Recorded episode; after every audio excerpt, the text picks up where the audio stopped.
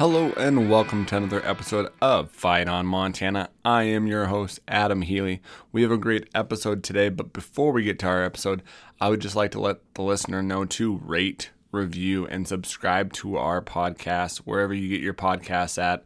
Uh, again, that's rate, review, and subscribe to our podcast wherever you get your podcasts. A lot of people are getting it from Apple, so make sure you rate and review and subscribe there. Uh, the reason why is it helps us out a lot uh, to get our podcasts to other people that are Grizz fans, sports fans. It's their algorithm way. This it, it gets us in front of other people that might like the podcast, so it helps us out a lot. Uh, again, we want to hear from you too. There are three ways that you can do that. You can get a hold of us at our Facebook page at Fight on Montana. You can also get us on Twitter at Fight on Montana and Instagram at Fight on Montana. Make sure on Twitter and Instagram follow us there. That would be awesome. Uh, and yeah, we like to hear from you.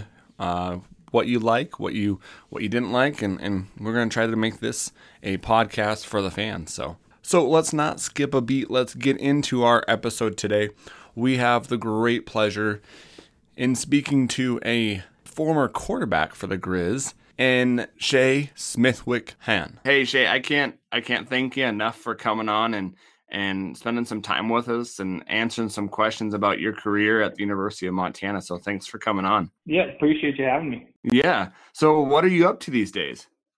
Yep. So I uh, moved back to Cal. So I worked. Uh, I'm a financial advisor. I work uh, for a franchise of Ameriprise, um, and we have office in Missoula. So I worked in our Missoula office uh, from when I graduated to about 2017, and then I moved up uh, to work in our Kalispell office the start of 2017. So it was about four years ago, about right now. So been in Kalispell the last four years, and uh, loving being back home and in, in the flatland. Nice, nice. So growing up in Montana, did you always want to play for the Grizz? yeah, that was always uh, a goal of mine. I was little. Actually, my dad played um, for the Grizz in the 70s.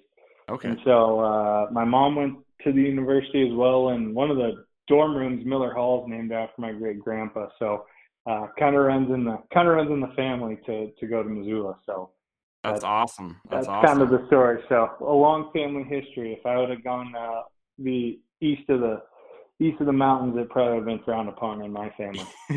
yeah, and my family, that's the way that that it is too. You're pretty much black, uh, uh, disowned from the family. So yeah, yeah, exactly, exactly. My sister, uh, she actually graduated from Bozeman in the nursing program, but she even did her schooling in Missoula. You know, oh nice. Because they have nice. the, they have the campus there, so she she, you know, you, if you do that career, you pretty much have to go through uh, Montana State. But she tried to make the most of it at least.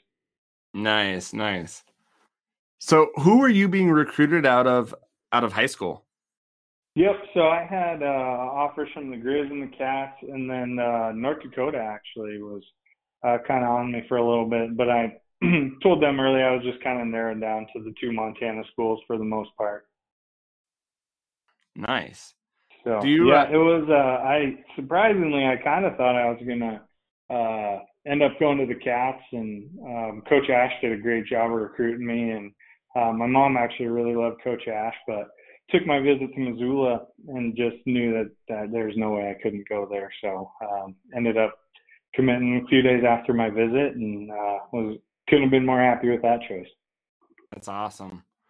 So, who was recruiting you out of high school was was uh, Bobby still there at the time? I know your your your redshirt years, and I believe in 2010. So did he recruit you, or was that uh, Coach yeah? So uh, yeah, so Coach Pflugrad and Coach Delaney were actually. Uh, I think Coach Flu was the wide receivers coach. Yep. When I was uh, first getting going, and so him and Coach Delaney kind of were the two main guys who were recruiting me, and then um, Coach Hauck was the head coach um, and, and was the coach when I when I received an offer. He was the head coach. So uh, I guess I received the offer from Coach Hauck and his staff, but um, had a good relationship with Coach Pflugrad and Coach Delaney. So um, it was you know when the when the change happened and Coach Hauck decided to go to UNLV, it wasn't uh, uh, anything too crazy when Coach Flu came in and took over. It was nice to have a, a relationship with him already. Yeah, definitely. So, what was it like to play high school ball with uh, your coach Grady Bennett, having played for the Grizz, I believe, in the uh, late '80s? Yeah, Coach Coach B was an awesome guy to play for. I mean, I think his system, just for a high school system, is you know one of the more advanced uh, playbooks out there. So I think I got to experience, you know, a, a pretty in-depth, complex kind of passing tree, um, and, and developed a pretty good understanding of the game just from him. And uh, Coach Bennett and I have been close ever since. But really, from eighth grade on, he kind of took me under his wing and showed me the ropes. And you know, he's arguably a, a top three quarterback in the history of, of the university, uh, career-wise. So it was a, a, great chance for me to learn under a, a, U of M grad, and he actually, you know, started over with the Cats and figured out uh, it's a little better on the western side of the state. exactly. So, how was it? You know, what did you think? You know, you were being recruited uh, when uh, Coach Hauck was there. Um, he decides to go to UNLV. Um, what was it like to to have that coaching change um, right after? I believe right after you committed, he kind of you know, he he left. Uh, what was that like? Yeah, I actually think he, if I recall right, I think he he might have. Le- I think he left before um, I committed, and we didn't okay. end up taking a lot of our visits until later in January. Um, you know, now the now the recruiting period is a little different, but um, if I if my memory serves right, um, I, I would, actually didn't commit until Coach Pflugrad was the head coach, and I took my visit down there. Um, so it, it was something, you know, I think I before I even made the decision, Coach Hauck uh, had, had already left. Okay, okay. So that didn't that probably wouldn't have weighed too much on you then. You know, I think um, it, it was always great knowing Coach Hauck, but for me, a lot of my decision just came to where, where did I want to spend the next five years of my life. Um, you know, the football aspect of it was important, um, but I think both, you know, Montana State or or the university both presented great opportunities for me. You know, either way, whether it was um, going to Bozeman or sticking in Missoula, and uh, I think no matter where it was going to be at, there's always going to be a quarterback competition. So it wasn't, um, you know, trying to find the place where the best chance to get on the field was. It was, um, you know, what's going to be the best for me for the next five years. And I just felt Missoula uh, offered that. So what was it like to to play for Coach Pflugrad? Yeah, Coach Flu was, you know, he it was funny because you Coach Hauck was right under that you know, kind of get under center, run power football, and and run it down your throat. And you know, he'd win games 13 to six. And uh, Coach Flu really kind of took that Oregon Chip Kelly brand under his wing, and he he got us going. And uh, Fuji Tempo, which basically was just you know go as fast as you can. Um, it, it was an awesome kind of learning experience, and I think you know we kind of were I don't want to say one of the first FCS teams to do it, but he definitely brought that kind of fast tempo up style offense to the university, which um, now you know they're they're trying to run a little mix of everything nowadays. But um, yeah. you know we really were shotgun, no huddle, run 100 plays a game, 120 plays a game if you can, and um, it, it was definitely a, a different offense than Coach Hauck had been running uh, the year before. Yeah, definitely. And you know, that you go from Coach Pflugrad, uh, uh, high powered, you know, passing attack, uh, a lot of plays, and then you go to Mr. Uh, Coach Delaney. What was it like to play for Coach Delaney? Yeah, I think the thing about Coach Delaney that, uh, especially kind of through all the the craziness that that 2012 ish to 2013 kind of brought was he is just a such a good guy and such a good person to kind of lead the the crew through that difficult period. But um, I think the coolest thing about Coach Delaney is how respectful and uh, how, how just great of a person he is. That he was an awesome coach that kids just wanted to play as hard as they could for. Um, you know, he maybe was a little more hands off on the on the play calling compared to Coach Pflugrad, who you know he maybe had a little more say in everything. But Coach Delaney, I think he's just one of those coaches where um, kids just want to play hard for him. and, and he's just such a great guy. So there's a little, you know, maybe maybe a less hands-on approach for him as far as a play calling aspect of things. Yeah, definitely. I, I got to uh, actually interview Coach Delaney um, earlier this summer, and it was it was a privilege to have him on and, and just talk to him. And he just seems like a guy that you could go have a beer with and, and just chat with and just have fun. Yeah, he's a, yeah he's just one of the you know the best humans out there. I actually uh, ended up playing in a golf tournament with him this summer, and uh, you know him him and his wife are just great people, and um, but him and my dad go back a little ways too, so they kind of know each other. And uh, it, it was just awesome for him to be the guy recruiting me and, and end up taking over. And like I said, he was the perfect the perfect hire for everything that was kind of going on in that period of time. Yeah, definitely. Any uh, favorite Coach Delaney stories that you can tell us? Oh man, um, I guess he, he might get mad at me for telling this, but that's all right. uh, there's one time it was in, I think it was in spring ball. It might even been in the season, but uh, Coach D get, would get fired up sometimes. He he really would get fired up if uh, you know the kickers are missing field goals for some reason. Just special teams. Uh, he he'd get a little frustrated there if if they were missing. I can't remember what happened in practice, but uh, after practice he was giving us a, a little a butt chewing a little bit, and he he was getting fired up, and he had some uh, he had his fake teeth, and uh, they fell out as he was kind of getting after us, and it was just one where tough to tough to take a guy serious when the teeth are falling out. But uh, that that one, there's so many Coach Delaney stories. He's just an awesome guy, and uh, that that one's always one that just sticks with me. But um, you know, as far as him, just he's one of the greatest humans out there. Like you said, if you get a chance to just speak with him. It's a privilege, and he, you know, he has more stories than anybody out there, probably. Yeah, definitely, definitely. That that, that would have been quite a sight. I bet you people yeah, were just it, laughing, just and he was like, "What is going on?" It's just, it's just one of those where it's, you know, the he, he's trying to get after us, and it's just hard to hard to take him serious. And he, you know, he laughs at himself too. He's really good at that. So that that's one of them that I just I think I'll I'll tell that story for a while, probably. Nice, nice. So, what were like the the two big uh the differences between those two coaches that you think were the the biggest difference? Yeah, I think you know Coach Pflugrad was maybe a little bit more in the new style of football as far as um, up tempo, run as many plays as you can, and uh, you know tire the defense out. Um, where Coach Delaney maybe was from a little more Coach Hauck model, wanting to get the ball downhill, run play action, control the clock a little more. Um, and, and not to say either of them wanted to not do the other type of football. It's just a different kind of view. So I think coaching wise, that was the two biggest things. And uh, Coach Delaney did a good job of, of of figuring out that maybe you know up tempo was better for our offense, even though he wanted to run kind of the downhill style.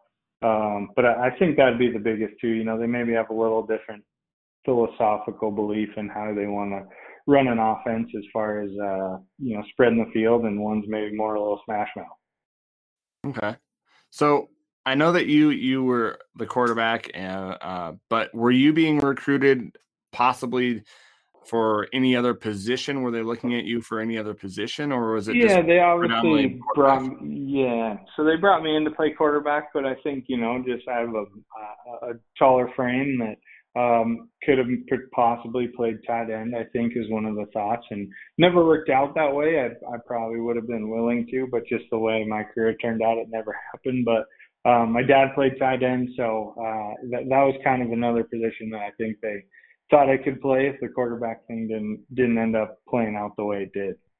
Okay. So what did you like most about your time at the UM?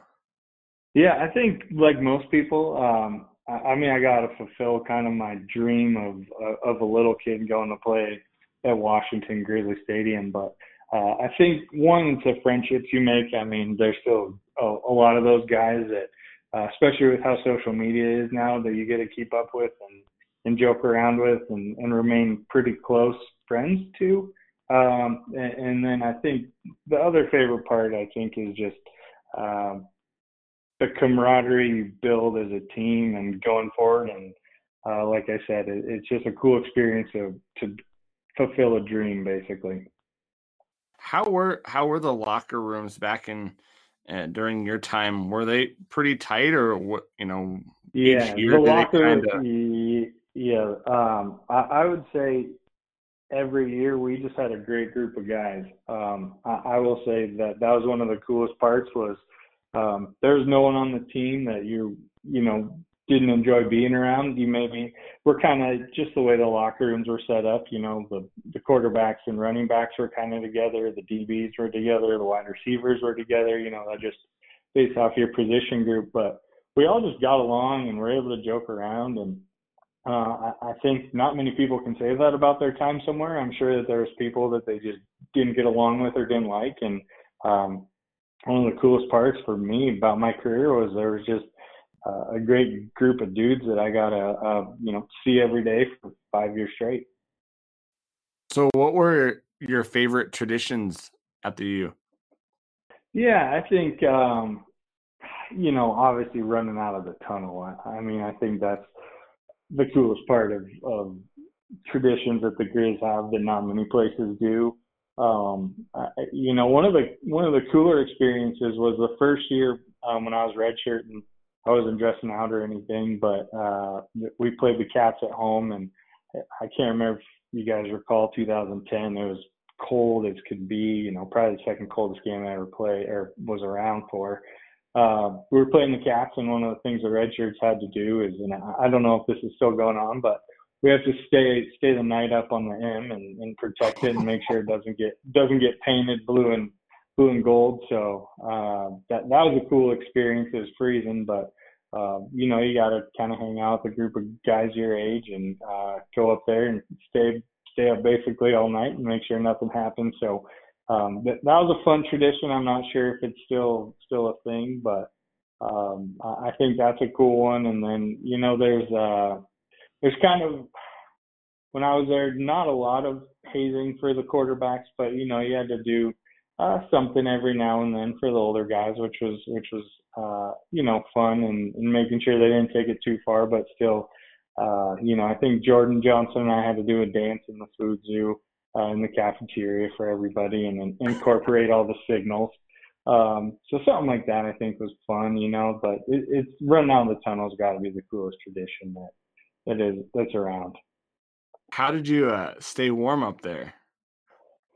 Oh man, we were able to. Uh, there's a little trail you can drive a car up, and so we were able to take a couple cars up there, and uh, we may or may not have taken a trash can from campus and uh, put some wood in there, and you know, started a fire. So uh, yeah, that that's kind of how it got how we stayed warm. But that I don't remember if you guys can recall that game, but it was it was as cold as could be and windy, and yeah, yep. So, so do you have a cool experience? So yeah, definitely. That that would be yeah. I can't believe that you guys stayed out there. And oh, do you have a favorite uniform combo that you liked wearing? Man, I, I'm such kind of a I don't want to say flashy. I never got to wear the copper. You know, that was oh, okay. kind of always like I was right in between. You know, they wore them in 2009 against the Cats, and then they wore them was the next one against? Did they wear them against NDSU? No. No. Can't remember who. It might have been the Cats again. I can't remember, but it was the year before I got there and the year after I left. okay. Stretch there for for the copper. So I never got to wear that, which was disappointing. But uh, my favorite combo, we had the just the all whites. I, I love that clean look and the all maroons. Um, when we played App State, I think they put a, a huge grizz paw on the back. Yeah. Um, so that was always one of my favorite combos there. Um, it, and that so, that yeah, paw, you know, wasn't that helmet uh, the matte the matte uh, yes I, I well. the matte maroon yeah, yeah. that was kind of I love that that matte maroon helmet's probably my favorite one so um, yeah I think you know just the all one color is my favorite look um, we did wear kind of a it was silver pants and white top against the Cats, I want to say, in 2011. Um, and we took it to them pretty good over there in Bozeman, and that, that was a, a pretty good color scheme, if I recall correctly. Nice. That makes it even even better than when you just beat them yeah. down too. So. yeah, exactly, exactly. Yep, yep. So in 2010, you redshirted that year. How beneficial was that? And were you hoping not to redshirt that year? Yeah, I think I knew all along going in I was redshirting. I mean, Andrew Selle was a quarterback. You had uh, Justin Roper was there. Gerald Kemp was still around. Um, so you know, for me, redshirting I think was something I just expected. Um, you know, I didn't I didn't have the anticipation of playing by any means that year. Uh, and, and so redshirting was awesome. I think you just get an understanding of, of what life is like for the next four years. Um, you wake up early, you go work out, you watch film, you go to school, you come back, you watch film, you go to practice, you scarf down dinner, and then you go study for a while. Um, so that was a great experience, redshirt, and just learning kind of how to operate your life for the next four years. I think that's the biggest benefit for anybody who's going to redshirt. What is redshirting like for those that people that don't know? Sure, it's uh, a lot of working out. Um, you know, just lifting, getting stronger, getting faster, uh, and then at practice, you know, you do your individual drills, but a lot of a lot of it is running scout team uh, for for the starting crew. You know, um, whether you're running scout offense or scout defense. You're running the plays of the team we're going to play that week. So that's kind of what practice entails. Um, you know, during games, there was a, a, a, small number of kids who would dress out that maybe, um, barring an injury, would have to get in into the game for somebody. But uh, for the most part, you just kind of stand in the stands in the front row and, and cheer on the guys who are out there. So in in your 2011 uh, you know, your first year, um, not redshirting, you guys had a, a really good team. Uh, what was it like to to go to play in Tennessee? Yeah, that was that was just an awesome experience. I think um, it, uh, if if you recall, there was actually it was delayed. I think an hour and a half, something like that, because there was a, a weather delay, a lot of lightning. You know, it was really humid down there, but um, just it was so cool to experience just an SEC environment. Um, how loud it is. It's just a Washington Grizzlies, you know, one of the loudest stadiums around, but um, that SEC noise is just different. It's hard to explain unless you've been there because they're both loud. It's just it's loud in a different sense, but um, I think you just got to see how good the guys at the level above are. Um, I mean, there were some great players on that 2011 team. Trumaine Johnson, obviously, kind of the, the, the key guy there, but um, you know, we had some great players, and you just saw how how good those guys at the next level were. But um, if you recall against Tennessee, we actually had them three and out to start with, and yep. uh, fumbled the punt, and then they run a flea flicker and score, and um, then I think a couple possessions later, you know, we they get a defensive touchdown, and um, we, we hung, we played, you know, pretty well, but it, it was, you could just see the speed was, was different. Yeah. Yeah, definitely. Well, I believe it was like 34 16 or 34 14, which, you know, it's not a bad score for playing an SEC team.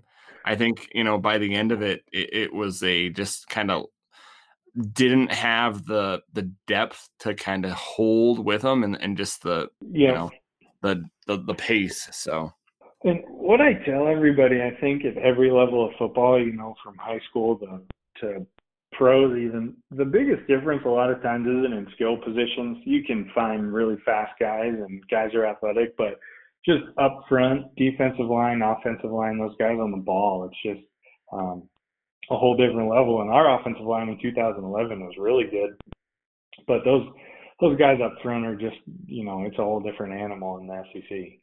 Yeah, definitely. So in the that playoffs, you guys pretty much demolished everyone that you guys played. Uh, what was the mindset of the team during during that time in the playoffs? Yeah. Um, well, if Jonathan Smith was the offensive coordinator at the time, and he's the head coach at Oregon State, you know, an Oregon State legend. But um, one of the things he did kind of towards the end of the year, I want to say maybe around before the Weber State game, if I recall, or, or somewhere in that time frame. But he just put in a little different run scheme and a play action scheme off of it offensively for us. And um, it, it really just opened everything up. And I think if I recall, um, Jordan might have thrown four or five touchdowns in the first half against Weber State, and from there, offensively, we kind of just started clicking and um, played Central Arkansas, took it to them, and then played Northern Iowa, and it was a Friday night game on ESPN, and um, you know we just I think we beat them 48 to 10, and uh, that that was as good of a stretch of football uh, that could be played. Really, I, we we went over to Bozeman and um, hammered the Cats, and it it was probably as good a football as I'd seen played. Um, you know, when I was there. Yeah, yeah, it was definitely a, a, a stretch where it was it was clicking really really well. So you yeah, guys get, it was yeah. So you guys get to the semifinals and you guys play the number one seed of Sam Houston State. That I know they, they go up pretty um, early. They go up, I think, by a couple touchdowns by halftime. I think they're leading. I don't off the top of my head. I think it was like twenty something to three or, or so, like they were up by three touchdowns, I believe, um, or, or something close to that. Um, what was the atmosphere like? And, and you guys storm back to um, make it a game. And I swear, if you guys had you know two, three more minutes in that game, you guys would have pulled that that upset off. Um, what was the mood and the atmosphere like at halftime and, and, and after the game?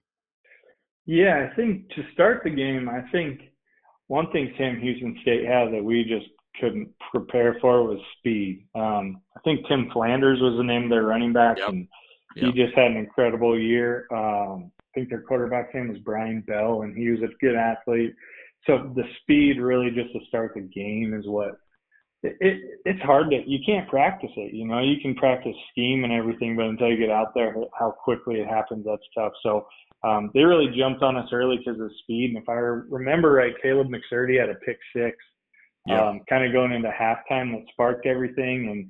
And um, so we started and we were down a, a, few touchdowns, and I think we got about within three, and we got the ball back.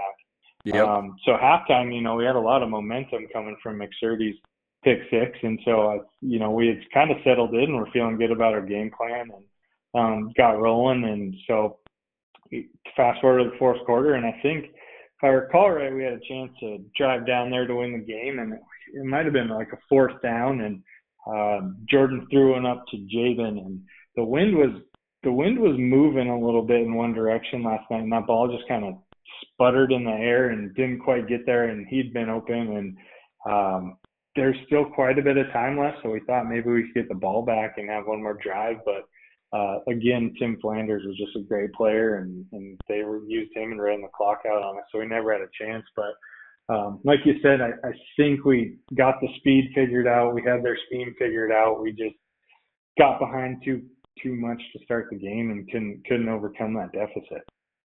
Yeah, definitely. How hard is that to come so close to, you know, making the championship game?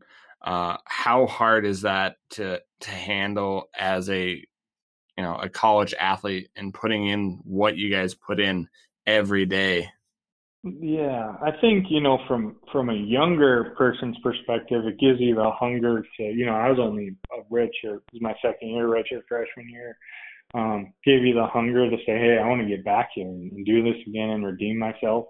Um, but at the same time, you look at the those guys who were seniors and it was their last shot at everything, and might have been somebody's last game they ever played. So, uh, you know, it's one of those where it's just heartbreaking for everyone and um, for the younger guys, you use it as motivation, and for the older guys, it's just one of those things that it's going to sting for for a long time, and maybe something you'll never get over um, for forever. Yeah. The off season that year, a lot of things happened. You know, uh, Coach Pflugrad was let go. Um, the athletic director Jim O'Day was let go. Um, how how was that being a player during that time? Um, what were your, what were your emotions and your thoughts, and what was the mood going on at that time?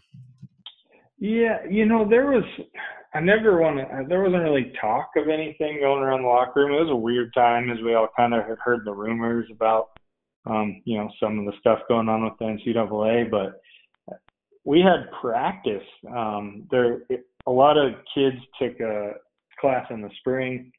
There was an evening class, and so Coach Pflugrad kind of got upset with how many people were missing practice due to class. So if I recall right, he we were practicing at 8:30 at night, I think, so everybody could make it. So we practiced at 8:30 at night and had a normal practice. It ended late, but you know, get home at 11:30 midnight, get up the next day, go work out, go to class, and we all got a text about you know noon that there's a team meeting at two, which kind of what's going on. That's really random. We had a normal practice yesterday and um, going to the meeting, and they let us know that uh, you know coach had been let go and and Jim had been let go, and um, kind of just started a a crazy period there for everything, and it was it was just shock I think for a lot of guys. It was unexpected, especially given this that we'd had practice the night before. Um, so it, it was just kind of something we were all in awe of.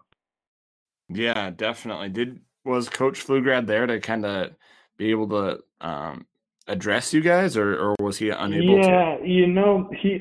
I I honestly the meeting I don't recall as much as just them kind of breaking the news to us that everybody'd been let go. Um, you know, it's one of those things where you kind of just get the shock and and you can't really remember details as clearly as you like. So um, I, I know he'd address this after. It wasn't like he never got to address the team. I can't um, remember if it was right after that meeting or if you know we had that meeting and then something later in the day. But um, yeah, it was just a it, it was a crazy crazy 24 hour period right there. Yeah, definitely, definitely.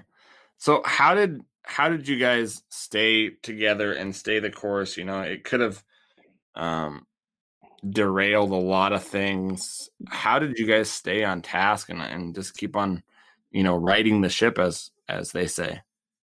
Yep. Um, you know, I think Coach Flew leaving was tough because some other guys left after him, so we had to figure out what was going on. And uh, at the time, Jonathan Smith was the offense coordinator, and he went to Boise State, if I remember right, first.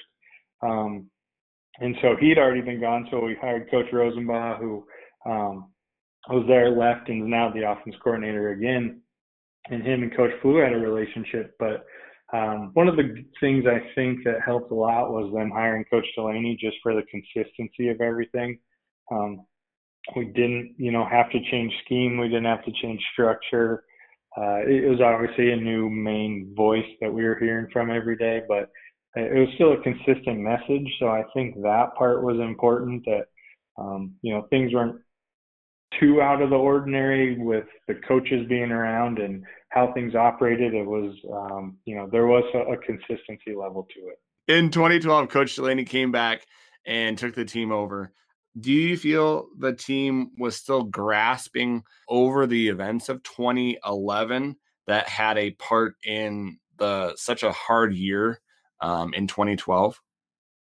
Yeah, you know, I think that's part of it, but honestly, 2012 was um, you, you lose your starting quarterback who's an experienced player, you know, and uh, when it's all said and done, it's probably a top 10, top five quarterback in the history of of the university um, with, with Jordan not being able to play that year. So that, that was part one of it. Uh, if you actually recall in the spring, we kind of lit it up in spring ball and yeah. we're feeling pretty confident. And then Jordan leaves. And so, uh, you know, we start with Trent McKinney as a quarterback, an unexperienced, really athletic freshman. And um, we win the first game, go play App State, play pretty well. And if you look that year, that year's so frustrating, I think, to look back on because – offensively, we were still a top 20 offense in the in the nation. Defensively, we were really talented. Uh, it was just a, a weird year with losing, you know, your your leader, and then uh, playing Trent and myself are two inexperienced guys there. But uh, you know, we had a lot of opportunities. If you look, where we were in pretty much every game. Um, just a couple bounces don't go the right way, and we're you know maybe an eight and eight and three team instead of a, a five and six team. So it, it's a tough year to look back on and just say what could have been because uh, if you recall, we were playing Eastern and I think we were up almost ten points. Uh, mm-hmm. They go down and score with about a minute left, get a lucky onside kick, bounce, go score. Um, so you had an opportunity there. We have a chance against Southern Utah to um, get the ball back and have a game-winning drive. They fake a punt and um, get a first down and run the clock out. So it, it, was a season that was frustrating because we were so close, uh, given all the events that had happened, and um, we just couldn't we couldn't figure out a way to put all three aspects offense, defense, special teams together in one game. We had great games offensively, great games defensively, great games on special teams, but we just couldn't put all three together. And for whatever reason, um, that was a talented team that we just didn't couldn't couldn't couldn't make it happen. Exactly, exactly. Yeah, and I believe that there's a if I'm not mistaken, I might be. Weren't there a lot of pretty close games in that 2012, other than the ones that you've already already said? Uh, yep. So, were there two overtime um, games as well, or was that the following year? I can't. Uh, that that was the following year. The okay. overtime games were the following year, but that year was um, the one we really only uh, NAU took it to us pretty good, if I recall right. Yeah. Yeah. Um, at home, they had that Zach Bauman running back, and he he was just a great player. And they took it to us pretty good. Um, but other than that, we were we were really in you know every single game we we had opportunity to uh, you know be com- we were competitive. It just we just couldn't figure out you know how to win, whether it was making the right play at the right time offensively or getting a stop defensively. We just couldn't couldn't put it all together, and that makes it for a tough season. Yeah, definitely, definitely. Yeah, you guys opened up that that year with South Dakota, and then yep. uh, lost by a touchdown at at App State. And I remember that game was kind of weird because I, I can't remember quite well, but there's something that happened in that game where it was like ridiculous uh, too, like maybe like a pass interference call. I can't really remember. yeah, I uh, my my main memory of that is Dan Moore caught a screen pass and took it to the house and hurdled the guy, and um, yeah, but but that was another one where we were in it and didn't win. You know, we played the Cats the last game of the year, and they're ranked number one. And um, first drive of the game, I overthrow Bryce Carver in the end zone where we score could score a touchdown. I think we missed three field goals and we lose by nine. So um, yeah, it was just a season where, like I said, we were competitive. We just couldn't couldn't figure out how to win. Yeah, definitely. Do you think that year, you know, kind of helped you guys kind of uh not solidify as a team, but come together as a team and kind of help you that following year kind of just close things out?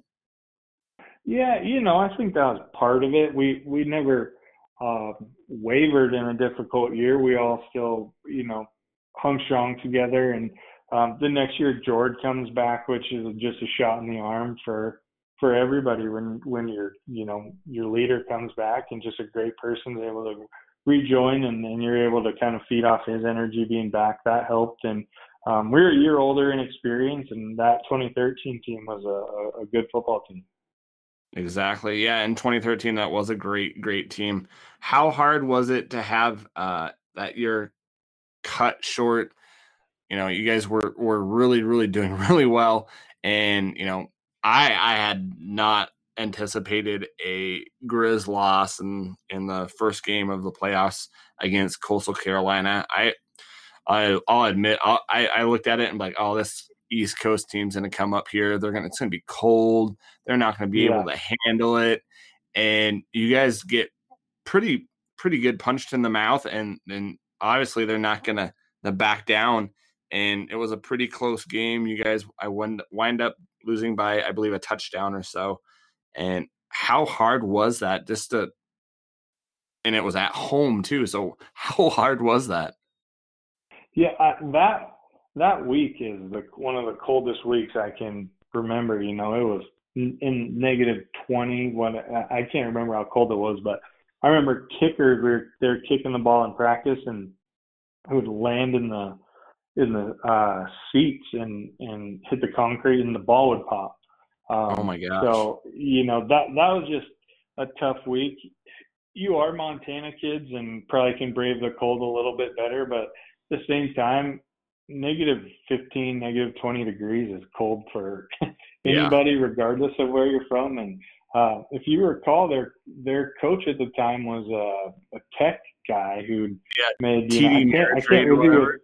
Is that what he was? I can't recall exactly yeah, who he was, he was with, like but CEO of TD Ameritrade, like yeah, yeah, yeah. And so he, you know, he he he had purchased these nice warming huts and uh, all this stuff, and so um, you know they were well prepared and they were a good football team. I think um, you know I think that's one thing that gets lost a little bit on is just how good they were. They were athletic, and you see, I mean, how good Coastal Carolina is now. They've moved up divisions and we're ranked in the top 15 this year. Um, it, it's an attractive place to play to get people to, and they were well coached. But it that was a tough game in the sense that it was so cold. We kind of, like you said, got punched in the mouth to start with, and similar to 2011, if we could have played another quarter or two, we probably beat them. But um, if you if you get behind early like that, it's just too tough to come back from. And um, that that cold weather just it made it tough to throw the ball like you wanted to. Um, you know, we yeah. had a lot of talent on the outside with Ellis Henderson and Jamaal Jones that year. That um, you know we were able to spin the spin the rock pretty well, and that was tough to do when it's you, you know when it gets cold like that. The ball gets slick. That's not what I think that's what some people, you know, the, the casual fan might not realize is how slick the ball becomes to throw. Um, yeah. So that made it difficult, and, and they were a good team, but yeah, I think we all kind of anticipated maybe the cold would work out in our favor, and and unfortunately it didn't. And um, that was that was a good football team that probably um, at least should have should have made it to the next round given uh, the talent on the squad. Yeah, and I think you know when it's that cold too. You when you get hit, it, there's no give in the ground. It's you know like hitting concrete. I know. Yeah, I, ta- I think I talked to Ellis, and and he he was like, "Yeah, I pretty much know that I got a concussion during that game."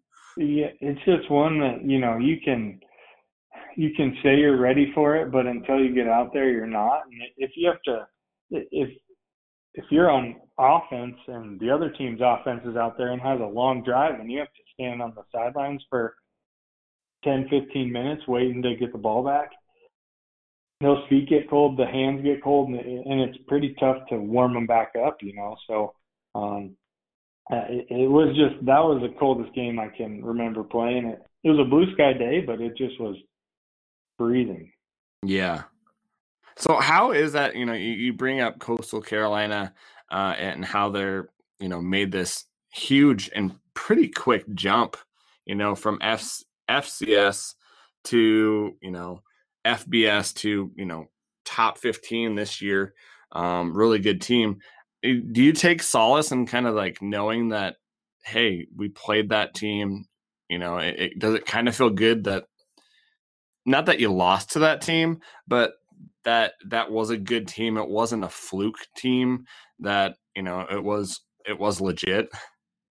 Yeah, you know they they go play North Dakota State and North Dakota State sticks it to them, kind of like they did everybody the last few years, you know, the last decade almost. Yeah. Um, but I think you just see that that I mean it's in the Myrtle Beach area. That's an attractive place to go play yeah. for any any young college kid. Um, so you, you do see that, oh, you know, they do get good athletes over here.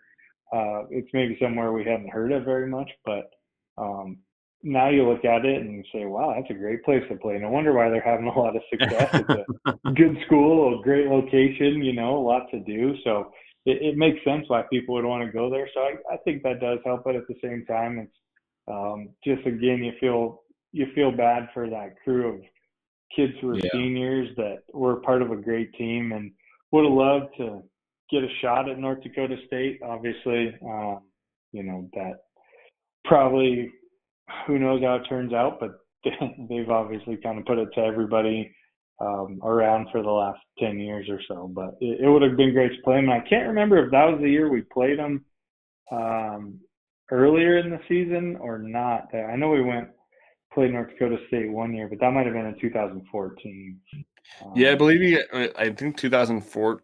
Is it, yeah, 2014 you played, and then also I think there was a the home. I believe in 2015, wasn't it the home home game? Yeah, Yep, and that yeah. was the first one after I was done. So yeah, um, I, I, just couldn't remember, but yeah, they, you know, it was 13 was unfortunate because that was another really good football team. Wasn't Carson Wentz the quarterback in 13? Yeah, he was there 13 and no, I actually think it was um it was oh man, whoever the guy before him was. Yeah, the guy before, yeah. For, yeah, I can't remember his name, but he I think he was actually there. I think Wentz was there for 14 15. 15. I can't remember okay. who the guy for 13 was. Man, who that guy was, you know, he was their starter for a long time. Yeah, I want to say uh, say it started with a J or some Justin something or something. I don't know. Yeah, they were. It, he was. You know, he won a lot of games for them. He kind of was the start of everything for him. Yeah, um, yeah. Just getting him going, and then they had Carson, that Easton Stick kid. Now Trey Lance is there. I mean, they they've had a lot of a lot of good quarterback play running through that program. Exactly, exactly. So in 2014, you guys, you know, almost pull an upset against Wyoming. Um, I believe it was 17 12. What was that like? And, and did you think that you guys were the better team against Wyoming? Yeah, you know, I think uh, their North Dakota State's head coach was the Wyoming head coach. So yeah, he is. He's now in Craig Bohl. Yep, yeah. Yep, yep. So um, you know, there's some kind of familiarity with offensive scheme and everything, but uh, you know, the the thing about that is anytime it's the first game of the year, I think every team is pretty confident about their outlook on the season. So we felt pretty good going in. There, we that 2014 year, we had a lot of questions on the offensive line. Trevor Poole, who was kind of going to be our our main O lineman, starting left tackle, he he couldn't play because of a back injury all season. So we ended up, you know, not really knowing what to expect from our offensive line that year, just given the inexperience. So going into that game, that was a concern for us, but we hung with with Wyoming tough, and I think anytime you know you play one of those Mountain West or whatever smaller schools that's maybe not one of your Power Five conferences, I think that's you want to hold your own, especially in there, and we did. We we missed some opportunities. I think George got a concussion towards the end of the game, and um, but it, it is one where you kind of feel like, oh, we missed some chances in that game too. Yeah, yeah, definitely. I always think that they, uh, I don't, not, not, maybe every year, but that that could be like a, uh, not an annual rivalry, but uh, one that you could keep on doing. I think, and I wish they would, yeah, I, would look at that. Yeah, I think um, you know, especially with some of these teams leaving the Big Sky, uh, you know, you just see Southern Utah who's moving out, moving to the WAC. Um, I, I, not that Wyoming's going to move down or us move up a conference by any means, but it yeah. does maybe present an opportunity to uh, allow the, a team like the University of Montana to play uh, one extra game against a bigger school. And maybe you can now have one less conference game, or you move the Big Sky into two different conferences, and uh, you know allow for one of those money games, um, but a, a money game that's meant to be competitive for for the university and not one you know where they go play in Oregon, which they played competitive last year, obviously, but you you're playing one of those big schools where it's a great experience, but the the outcomes maybe um, a little predetermined sometimes. But I think you go play a school like Wyoming, uh, that that could really be a great rivalry and uh, a great opportunity for um, you know Wyoming to come play at a really cool FCS school too. Exactly, exactly, yeah. What is it like? You know, you know, uh, I've been to games. I know you've been to games too, but what is it like to play in Washington Grizzly Stadium? Yeah, it's just um, the thing. I don't think. Of, oh, one of the reasons why it's so loud is the crowd is just right on top of you. There, a lot of the other stadiums you go play, there's a lot of space from the sideline to that first row of, of fans. And at, Washington Grizzly, that is not the experience. You go sit on the bench and coach is drawing up a play on the whiteboard and the fans can look over the edge and see what's going on. And um, I think that's for opponents, it's something that they're not used to is uh, the crowd being right on top of you like that. Um, and then for us, it's a great, a great experience because you maybe hear a few things and hear some more of the cheering going on, but it, it's just so loud and it's just such a unique environment um, that, that you can't replicate it anywhere else. Exactly. Yeah. So your your last year, I'm going to sorry, I'm going back to 2014. You know, you guys have a, a, really or 2014, sorry. 2014, your, your last year, you guys have a, a pretty good season. You know, you guys play North Dakota State um, at North Dakota State and you lose by 12. Um, but the, other than that, you you know you get beat down by Cal Poly uh, by 20 points and and lose to Eastern Washington. Um, you win the rivalry game pretty handedly, 34 to seven against Montana State, and and go it, play you know San Diego, and you handle them pretty well. Uh, going into that, you know, you, you, wind up playing Eastern Washington again. Uh, going into that game, what was the atmosphere like? What was the the temperature of the locker room? And how hard is it to play a a you know a rival um, that's in your conference again in the playoffs? Yeah. So one of the the funny things about that year is um, if you recall, the first time we played Eastern in the regular season, we got down pretty quick, and um, mm-hmm. Hinson, who was the offense coordinator at the time, uh, you know, he kind of wanted that downhill, under center, play action, get the ball down vertically style football. We've kind of been playing that all year. Well, about halftime of that first Eastern Washington game, he just he said we're going full go, no huddle, um, you know, kind of kind of more the Coach Pflugrad style of football, and for some reason that just clicked with with that team, that 2014 team, and um, even though we couldn't pull out that that game against Eastern, we made a valiant comeback and kind of started us on a trajectory where we, we got pretty hot and started playing some good football.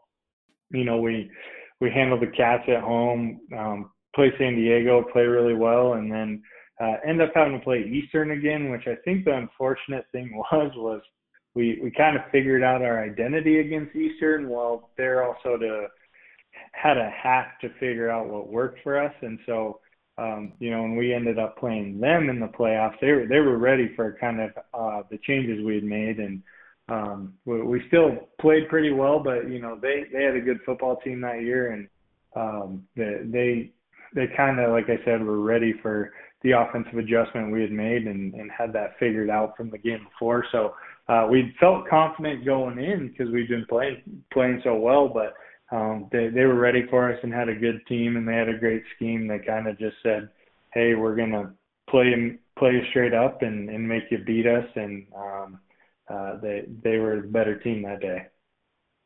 So, how hard is that at the you know at the end of your career? Um, does it sink in after the game, or that that your career is over playing for the Grizz, and or or what is the time length of where that kind of hits you? Yeah, I I think for most people, it for me, it didn't really hit me. I think I knew that, you know, you obviously understand the situation. That was the last game, but it doesn't. It didn't really hit me, um, you know, until I didn't have to go to spring football, and then it, it probably really hit me that first game um, when they played North Dakota State the next year at home yeah. uh, in the smoke. Uh, I think that's when it really just hits you. You don't get a run out of the tunnel, and then it, it's one of the you know greatest games in the history of that stadium. So um, I, I think it probably takes until the next football season or so. And honestly, you get to skip out on the worst parts of playing football and winter conditioning and, and fall camp. So um, that that's the nice part about being done, but you don't get I think for me, it took probably until that first game. Um, yeah. To really be like, okay, that's you know, I'm done, and this is kind of you know how my Grizz football life's going to go from here. Just watching and cheering on as a fan. So, have you, you know, your first? Have you been to a game uh, since uh, your playing days have been over? Yeah. Oh, yeah. My uh, my family and I we get season tickets and try to go to as many games down there as we can. My fiance's from uh Missoula, so she has family down there. So we we visit Missoula. You know, it's two hours from from the Flathead, which isn't bad. So uh yeah, I try to get to as many games a year as I can, and it's nice to uh hopefully this coming fall be able to look at revolving our Saturdays around Grizz football again. Exactly, exactly. How hard was that first Grizz game that you had to go watch after, you know, your day, your playing days were over. Yeah, yeah. Like I said, I think you know I knew what what you're getting into, and you get to have you go enjoy the tailgates and stuff, which is great. But um, it, it was unfortunate that it had to be against North Dakota State, and um, just go down the way it did with how great of a game that was. Um, yeah. I think that was difficult for for me to watch, but at the same time, I it, it's one thing that I think most people tr- get over pretty quick. Um, you know, you put a lot of a lot of your time and effort for five years into it, and when it's done, um, you know, if you're somebody like myself who kind of understood that hey, there's probably no aspirations of playing at the next level, that's probably a little bit easier for me to get over than somebody who says, hey, maybe there is a chance I can go um, get on a special teams unit with an NFL team, and so they put in that work over the spring after their season's over. Um, so I think for me it was maybe a little bit easier, but that first game was tough, especially given how good of a football game it was. Oh yeah, yeah, definitely. Do you have any regrets in your career? I don't. Regrets are tough because I, you know, you try to say no regrets with whatever you do, but um, yeah. you know, I, I I don't think I, I going to the university was the best thing that I ever did. Um, I think you know there's plays every now and then that you think about that you wish you could have done different. I think my biggest one is the first drive in 2012 against the Cats. Um, again, we had a good team. We just went and put everything together, and they're the number one team in the nation coming into Washington Grizzly. And um, first drive, we go down and drive right down the field, and uh, we call a timeout. And out of the timeout, we run a play action, and we're on I think about the 10 yard line, and um, Carver runs an over out in the back of the end zone, and I overthrow him. And uh, I think that's just a play in my mind that I replay, you know, um, still to this day that hey, if I make that throw, we score, and it puts us in a position to have a chance to win and beat the Cats, especially when we're not making the playoffs and they're number one in the nation. So uh, I think regrets are tough, but I think you always replay things in your head that happened and how you could have done them differently.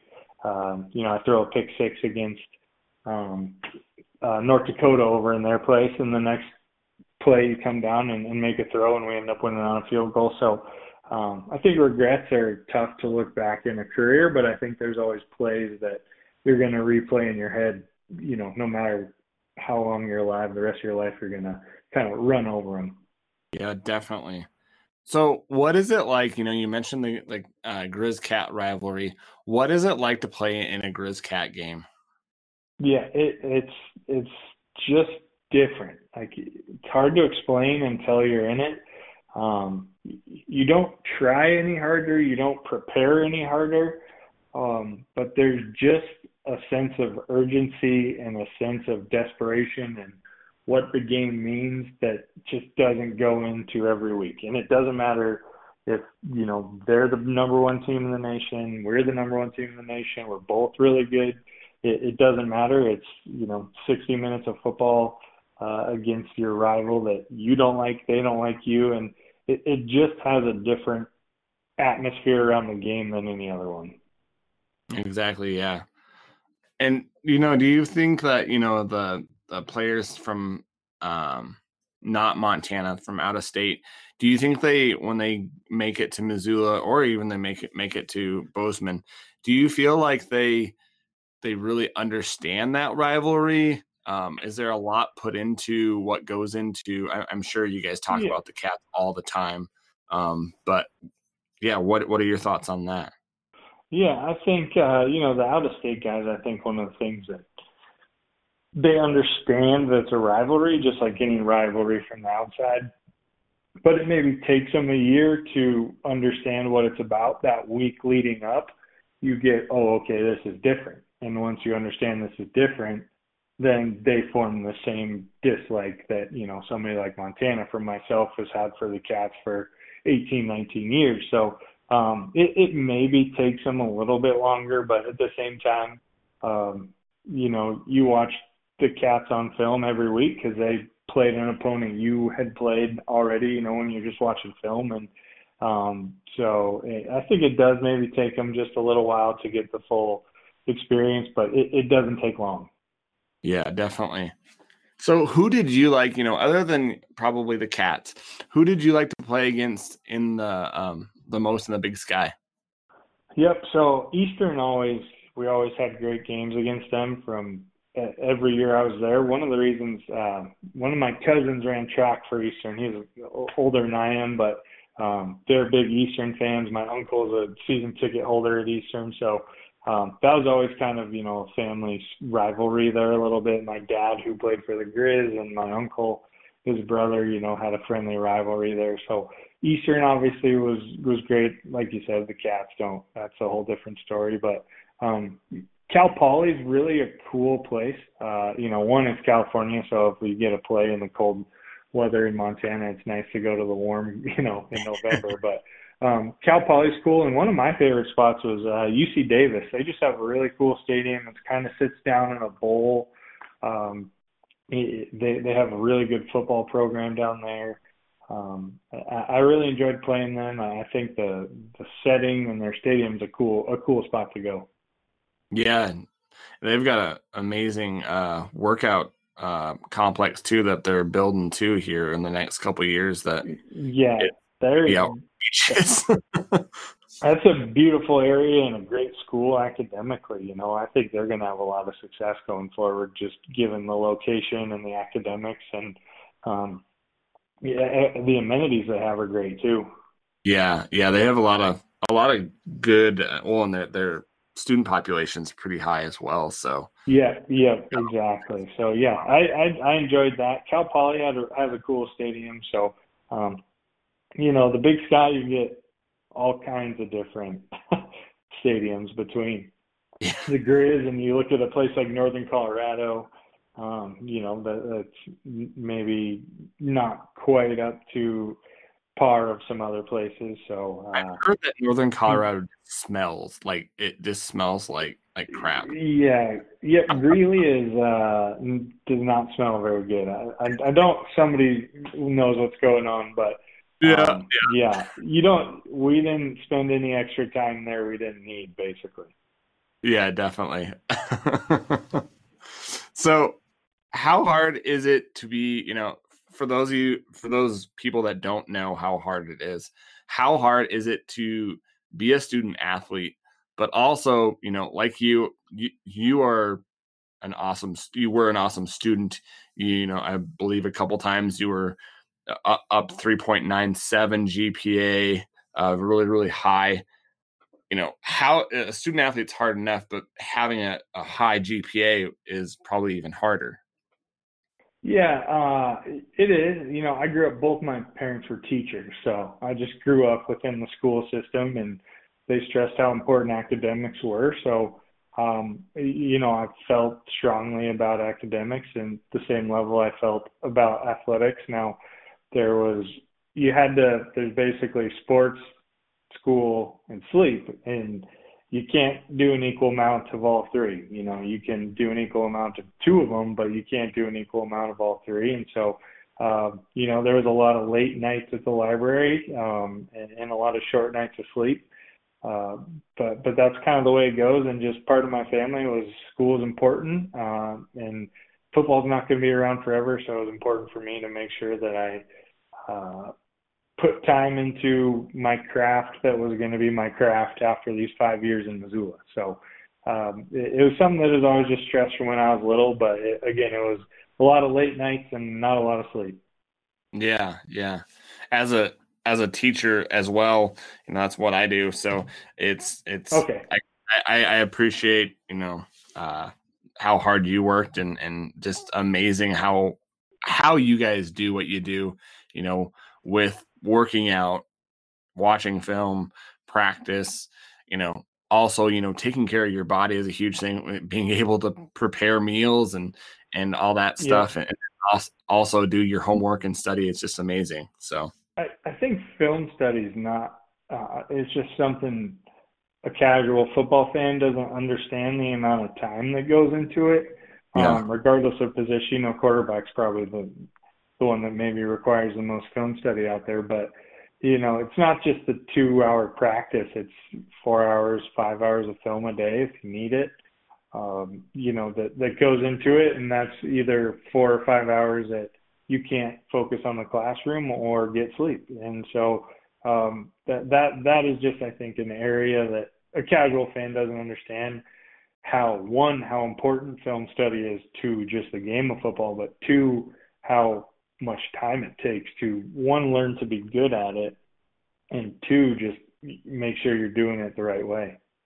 Yeah, definitely. So, you know, you had a, a in your career, you've started you're you know the starting quarterback sometimes, but you're also the the backup quarterback as well. What is it like to be a backup quarterback?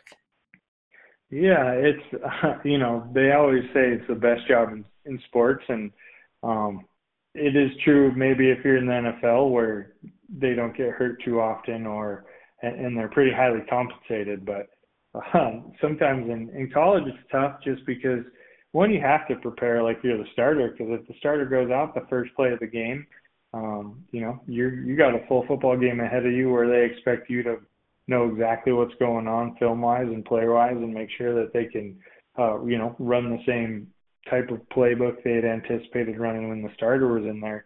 Um, the hardest part about being a backup is just the rhythm of it. You know, if if you know you're going to be a starter, you get the reps all week, you get to practice them, you kind of get to make your mistakes um, and correct them. Where if you're the backup, everything's visual. Um, you don't get a lot of reps in practice. You don't get a, um, you know, do a lot of stuff against the scout team. Um, everything's visual, and so the hardest part is just saying, okay, I gotta uh, get my mental mental reps in and make sure I'm ready to go and uh, understand that the rhythm is not expecting to play, but at any moment you got to be ready to go. Yeah, definitely. That would be a hard, a hard thing to grasp, just with not the the reps not there as well. So, yeah, how, I think that's just that's the toughest part. Yeah, definitely. So you you know you, are an avid uh, watcher of the Grizz, and, and last year, you know, the Grizz finally back finally made it back into the playoffs, made a little bit of a run. Um, what do you think? And this is kind of heartbreaking because now that we've uh, we're recording this, you know, last week we heard that there won't be a, a spring season. We haven't had a fall season in 2020, and so we've got to sure. wait till 2021 fall season. What do you think of next year's team or this year's next year t- team, and what do you think sure. they can accomplish? Yeah, yeah I think um, this year is so unfortunate for so many reasons for so many people, but at the same time, I think you just have to understand that it's expensive to to run a football program and send them all over to stay in hotels and fly places. And if, if you can't put people in the stands given the current pandemic situation it's just not worth it monetarily for the university to to go through that um, so I understand it's unfortunate they can't play, but it's unfortunate for the kids who are seniors this year that um, you know hopefully they can continue to play, but if something happens they didn't really get their proper send off. But um, I think you know what what we can expect next year is a really good football team. I think the biggest question marks obviously what's going to go on at the quarterback position, but um, we we lost obviously um, Sammy or excuse me, uh, Toure left. Samori, yep. he yep. he's gone, so that's going to be a big loss for them. But at the same time, I think you you, you look at the Sulser kid, who you know he's coming off an injury that uh, as a freshman there was a lot of expectations for him. So you're gonna you're gonna get to see a lot of kids who get get a you know fill some of that that playing time that was left. You can't really make up for that loss, but you can try to fill the gap. So uh, I think if the quarterback position gets solidified, then then that's great. And one of the things I think the university just and Coach Hauck's doing a great job is getting that O line back on yeah, track. Um, you know, when and even and who really knows what happened to to get it, but I just feel like um, we had some great offensive linemen, you know, throughout the last decade, but um, we just haven't been able to consistently run the ball like we should, um, you know, for the last five, six years, um, kind of my last few years there. I just think um, that's something we got to get back to to say, hey, we're going to get under center, or we're going to line up and we're going to run the ball and we're going to get four yards of pop and we're going to run some time off the clock. And um, I think that's just one area that we got to get better on. And I think Coach Hauck knows that. Rosie knows that. Um, those kids are working hard and, and we're getting better there. So um, I, I think that's an area where we just got to say, hey, we, we got to get better. Um, and the kids are working hard and we're getting great recruits there. It's just one area that um, football starts in the trenches and, and that's where you win games. Yeah, definitely. And you can kind of see that now too if you look at the just by looking at the rosters, if you go through the offensive line, you know, we were the Grizz were, you know, back in the heyday, you know, you, you would have a line of 300 plus, you know. Yep. You, yep. you wouldn't see a guy under, you know, 300. Um, yeah. And then, you know, kind of fluctuated into um, uh, Coach Stitt where he wanted more of a, a more versatile, quicker line. And um, it kind of depleted a little bit of the, um, just the depth of it as well. Um, but now you look at some of the guys coming in and, and, some of the guys that we have, and they're 300. You know, some of them are 300 plus, um, and yep, developing exactly. the, just the depth of that as well. Um, that I know Coach Hauck has said that that's kind of a um, a really really vo- thing that they're really focusing on is is creating you know 8 12 12 depth uh, on the offensive line yeah, I think one of the things that's that's kind of been an issue just looking at the offensive line is you had, you know, Coach Hauck offense that was a downhill smash mouth, um, you know, run the ball, and then you went to kind of a Pflugrad offense if you wanted maybe um, that outside zone stretch game where you had a little quicker alignment up front to be able to seal off the edges, and then um, you know when uh, when his situation happens, we go back to uh, you know maybe more of a downhill kind of trying to run game with um, Kafense there, and then Coach Stitt comes in, and you go back to an O line that you want quicker. So there hasn't just been the consistency of this is the style of football we want to play. These are the recruits in the offensive line we need to play the style of football. And now is Coach Hauck going to be there? You know, um, is this his third year back? This will be his third year. Yes. Yep. Yeah. So you're finally starting to see some of his recruit the the the year off kind of threw everything off, you know. But yeah, um, you're yeah. to see kind of kind of some of his recruits come in and the way they want to want to play the game downhill.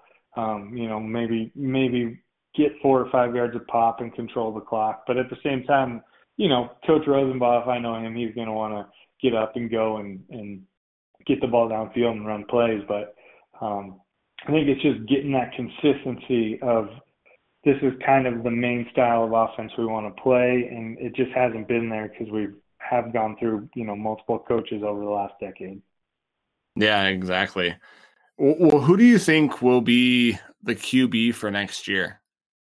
Yeah, you know, I think uh, I think Cam is obviously the leader in the clubhouses. He's the guy with the most experience.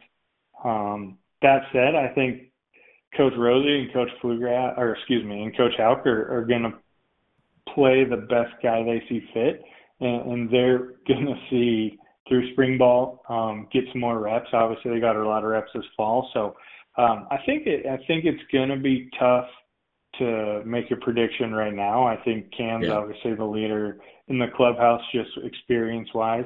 Um, he throws a great ball. I think. Um, you know, it sounds like some of the the guys they brought in maybe are a little more uh, fleet of foot so that that's maybe something that um, you, I, I wouldn't be surprised really if you see two or three guys play the first few games in the fall um, until some guy solidifies himself as a starter. But I'd say it's kind of Cam's job to lose just going in um, to next year, given that he has the most experience, um, you know, playing for the Grizz. Yeah, definitely. It'll be interesting, you know, when we're recording this, we we find out that the spring modification that they'll play two two games. Uh, they'll pretty much be like a scrimmage, but they'll it'll, it'll act like a game.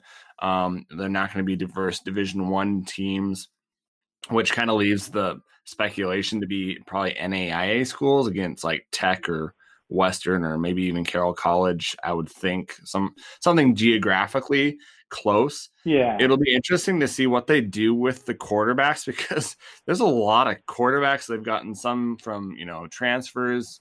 Uh, I think Kirk Rigall is from uh, Southern Florida. And so it'll be interesting to see if they are like, okay, we're going to just play, you know, Cam and, and one other guy, or hey, we're going to, you know, you get a quarter, you get a quarter, you get a quarter, or, or to see what they do.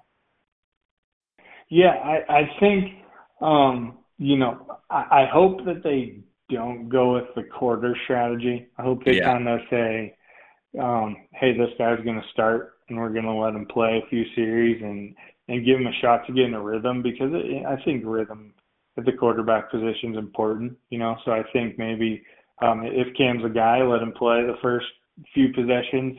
Um, you know, don't just say, hey, you're going to play a quarter or, or whatever because – you know, if the other team runs a ball, then that's he maybe only gets one possession before the next guy comes in and didn't have a chance to get a rhythm. So um, yeah. I, I think it'd be great if they could say, hey, you know, you're going to start until we think somebody else is going to provide us a better option. Um, you know, and not say you're going to get two, you're going to get two.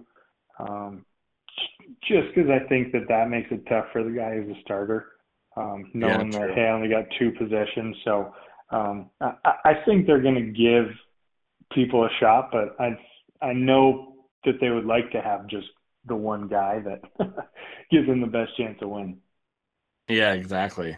So you know, being a former student athlete, uh, and just everything that has happened with the pandemic and and everything like that, um, would you have played if we would have had a fall? Would you have played? And knowing that the fall didn't happen, would you have wanted to play in the spring? I think it's hard to say what you would have done. I think anybody who's a college kid, given the situation, um, you want to play football. So I think if the opportunity was there that we could have played, I think, you know, I would have voted for playing. Um, I think, you know, probably 99.9% of student athletes would vote to continue playing their um, activity. Now that said, it's something you have to trust the health experts on that they decided it wasn't best for people to not play. So um, I think you accept that decision, but at the same time, I think you want to play. Um, you know, that's what you love doing, and it's what you work your tail off for to be able to do. So I think I would have said I would have played, but I think I, you got to understand the health side of things why the decision happened to to not play. Yeah, exactly. You know, being a former player, you know, would you have, you know, if you were a senior this year, you know, the NCAA has given kind of a blanketed, you know, this year kind of doesn't really count, kind of like a, a season zero, kind of doesn't count against your your eligibility. If you were a senior this year, knowing that you and this is kind of the hard part knowing you, you've probably graduated would you come back? And it'll be really interesting to see you know since the ncaa said that that didn't count are they going to make these players go to school or can they you know not go to yeah. school and play? Or are they going to have to you know go to school? Would you have played if you know you hey i got a free year um yeah. Yeah. Yep. Um, I think I would say I probably would have played. It's hard to look hindsight's, you know, uh, it's hard to look back on and say what I would have done five years ago, six years ago. But yeah, I think I probably would have played. Um, kind of going to what you said, it would have been an opportunity for me to say, hey, let's start a master's program. Um, I ended up not doing that just with the route I took. Um, so I, I think that would have just been what I had done. Said, hey, here's another year of school that I could use to, to play. Now that said, I think one thing that's going to be interesting with NCAA is they might allow all these kids to play, but are they going to stick with the current scholarship limit at where it's at? So now you have all the recruits coming in, uh, and, and maybe there's clarification on this already. I don't know how it is, but um, if you're still only allowed however many scholarships you're allowed, but you also have to recruit an incoming freshman class, there's going to have to be some people who um, you know, are not able to continue on the scholarship. So um, I think that's a situation that's going to play out here over the next few few months. I would say um, yeah. you might know how that's going to work out, but I think that's something to be aware of. Is because you're going to have 30 new kids come in, but you can only have so many scholarships. Um, you know those kids coming in are going to garner some of the scholarships. Yeah, and so far I think there's like there's not it, it I think it's kind of up in the air. I've kind of tried to ask people and it's kind of up in the air of they're trying to still look at like what the NCAA is going to do, but also yeah, you know, the Grizz signed a you know a, a pretty healthy class of I believe 19 yep. kids. Um, they really kind of focused on Montana guys. Um, yep. and so they want guys that want to be here. And so I think that they're going to try to, and, and don't quote me on this, but they're going to try to be able to have their seniors come out, come back because they have a, a really good senior group, but also yeah. have guys somehow either take a partial scholarship or somehow do a some type of a, a, a different kind of a shirt, not a red shirt, but like a a, gray shirt, I think. Yeah, some, something of that sort of of how that's going to work out. I have no clue. I don't think anyone really knows. They're kind of still waiting on the NCA, and you know, waiting on the NCA right is pretty can comical. take a while. Yeah. yeah, exactly. So I, I just think that's an interesting dynamic of how that's going to play out. So when you ask me that about myself, I think that's something you'd always have to take into consideration is um, how your own situation would play out personally. So um, I, I think I'd play if I could, just because um, you didn't get to end it the way you wanted to, and um, also if you could benefit from another year of school to take advantage of a master's program, why not do that as well? Yeah, exactly, exactly.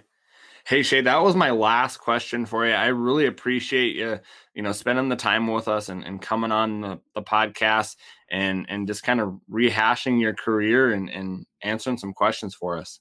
Yeah, mate, thanks for having me. I appreciate it, and uh, hopefully we can see the team come out this fall, and um, we're all back in the stands, and things are kind of looking back to normal. And like I said, we can have our Saturdays revolve around Grizz football again. That's going to do it for another episode of Fight on Montana.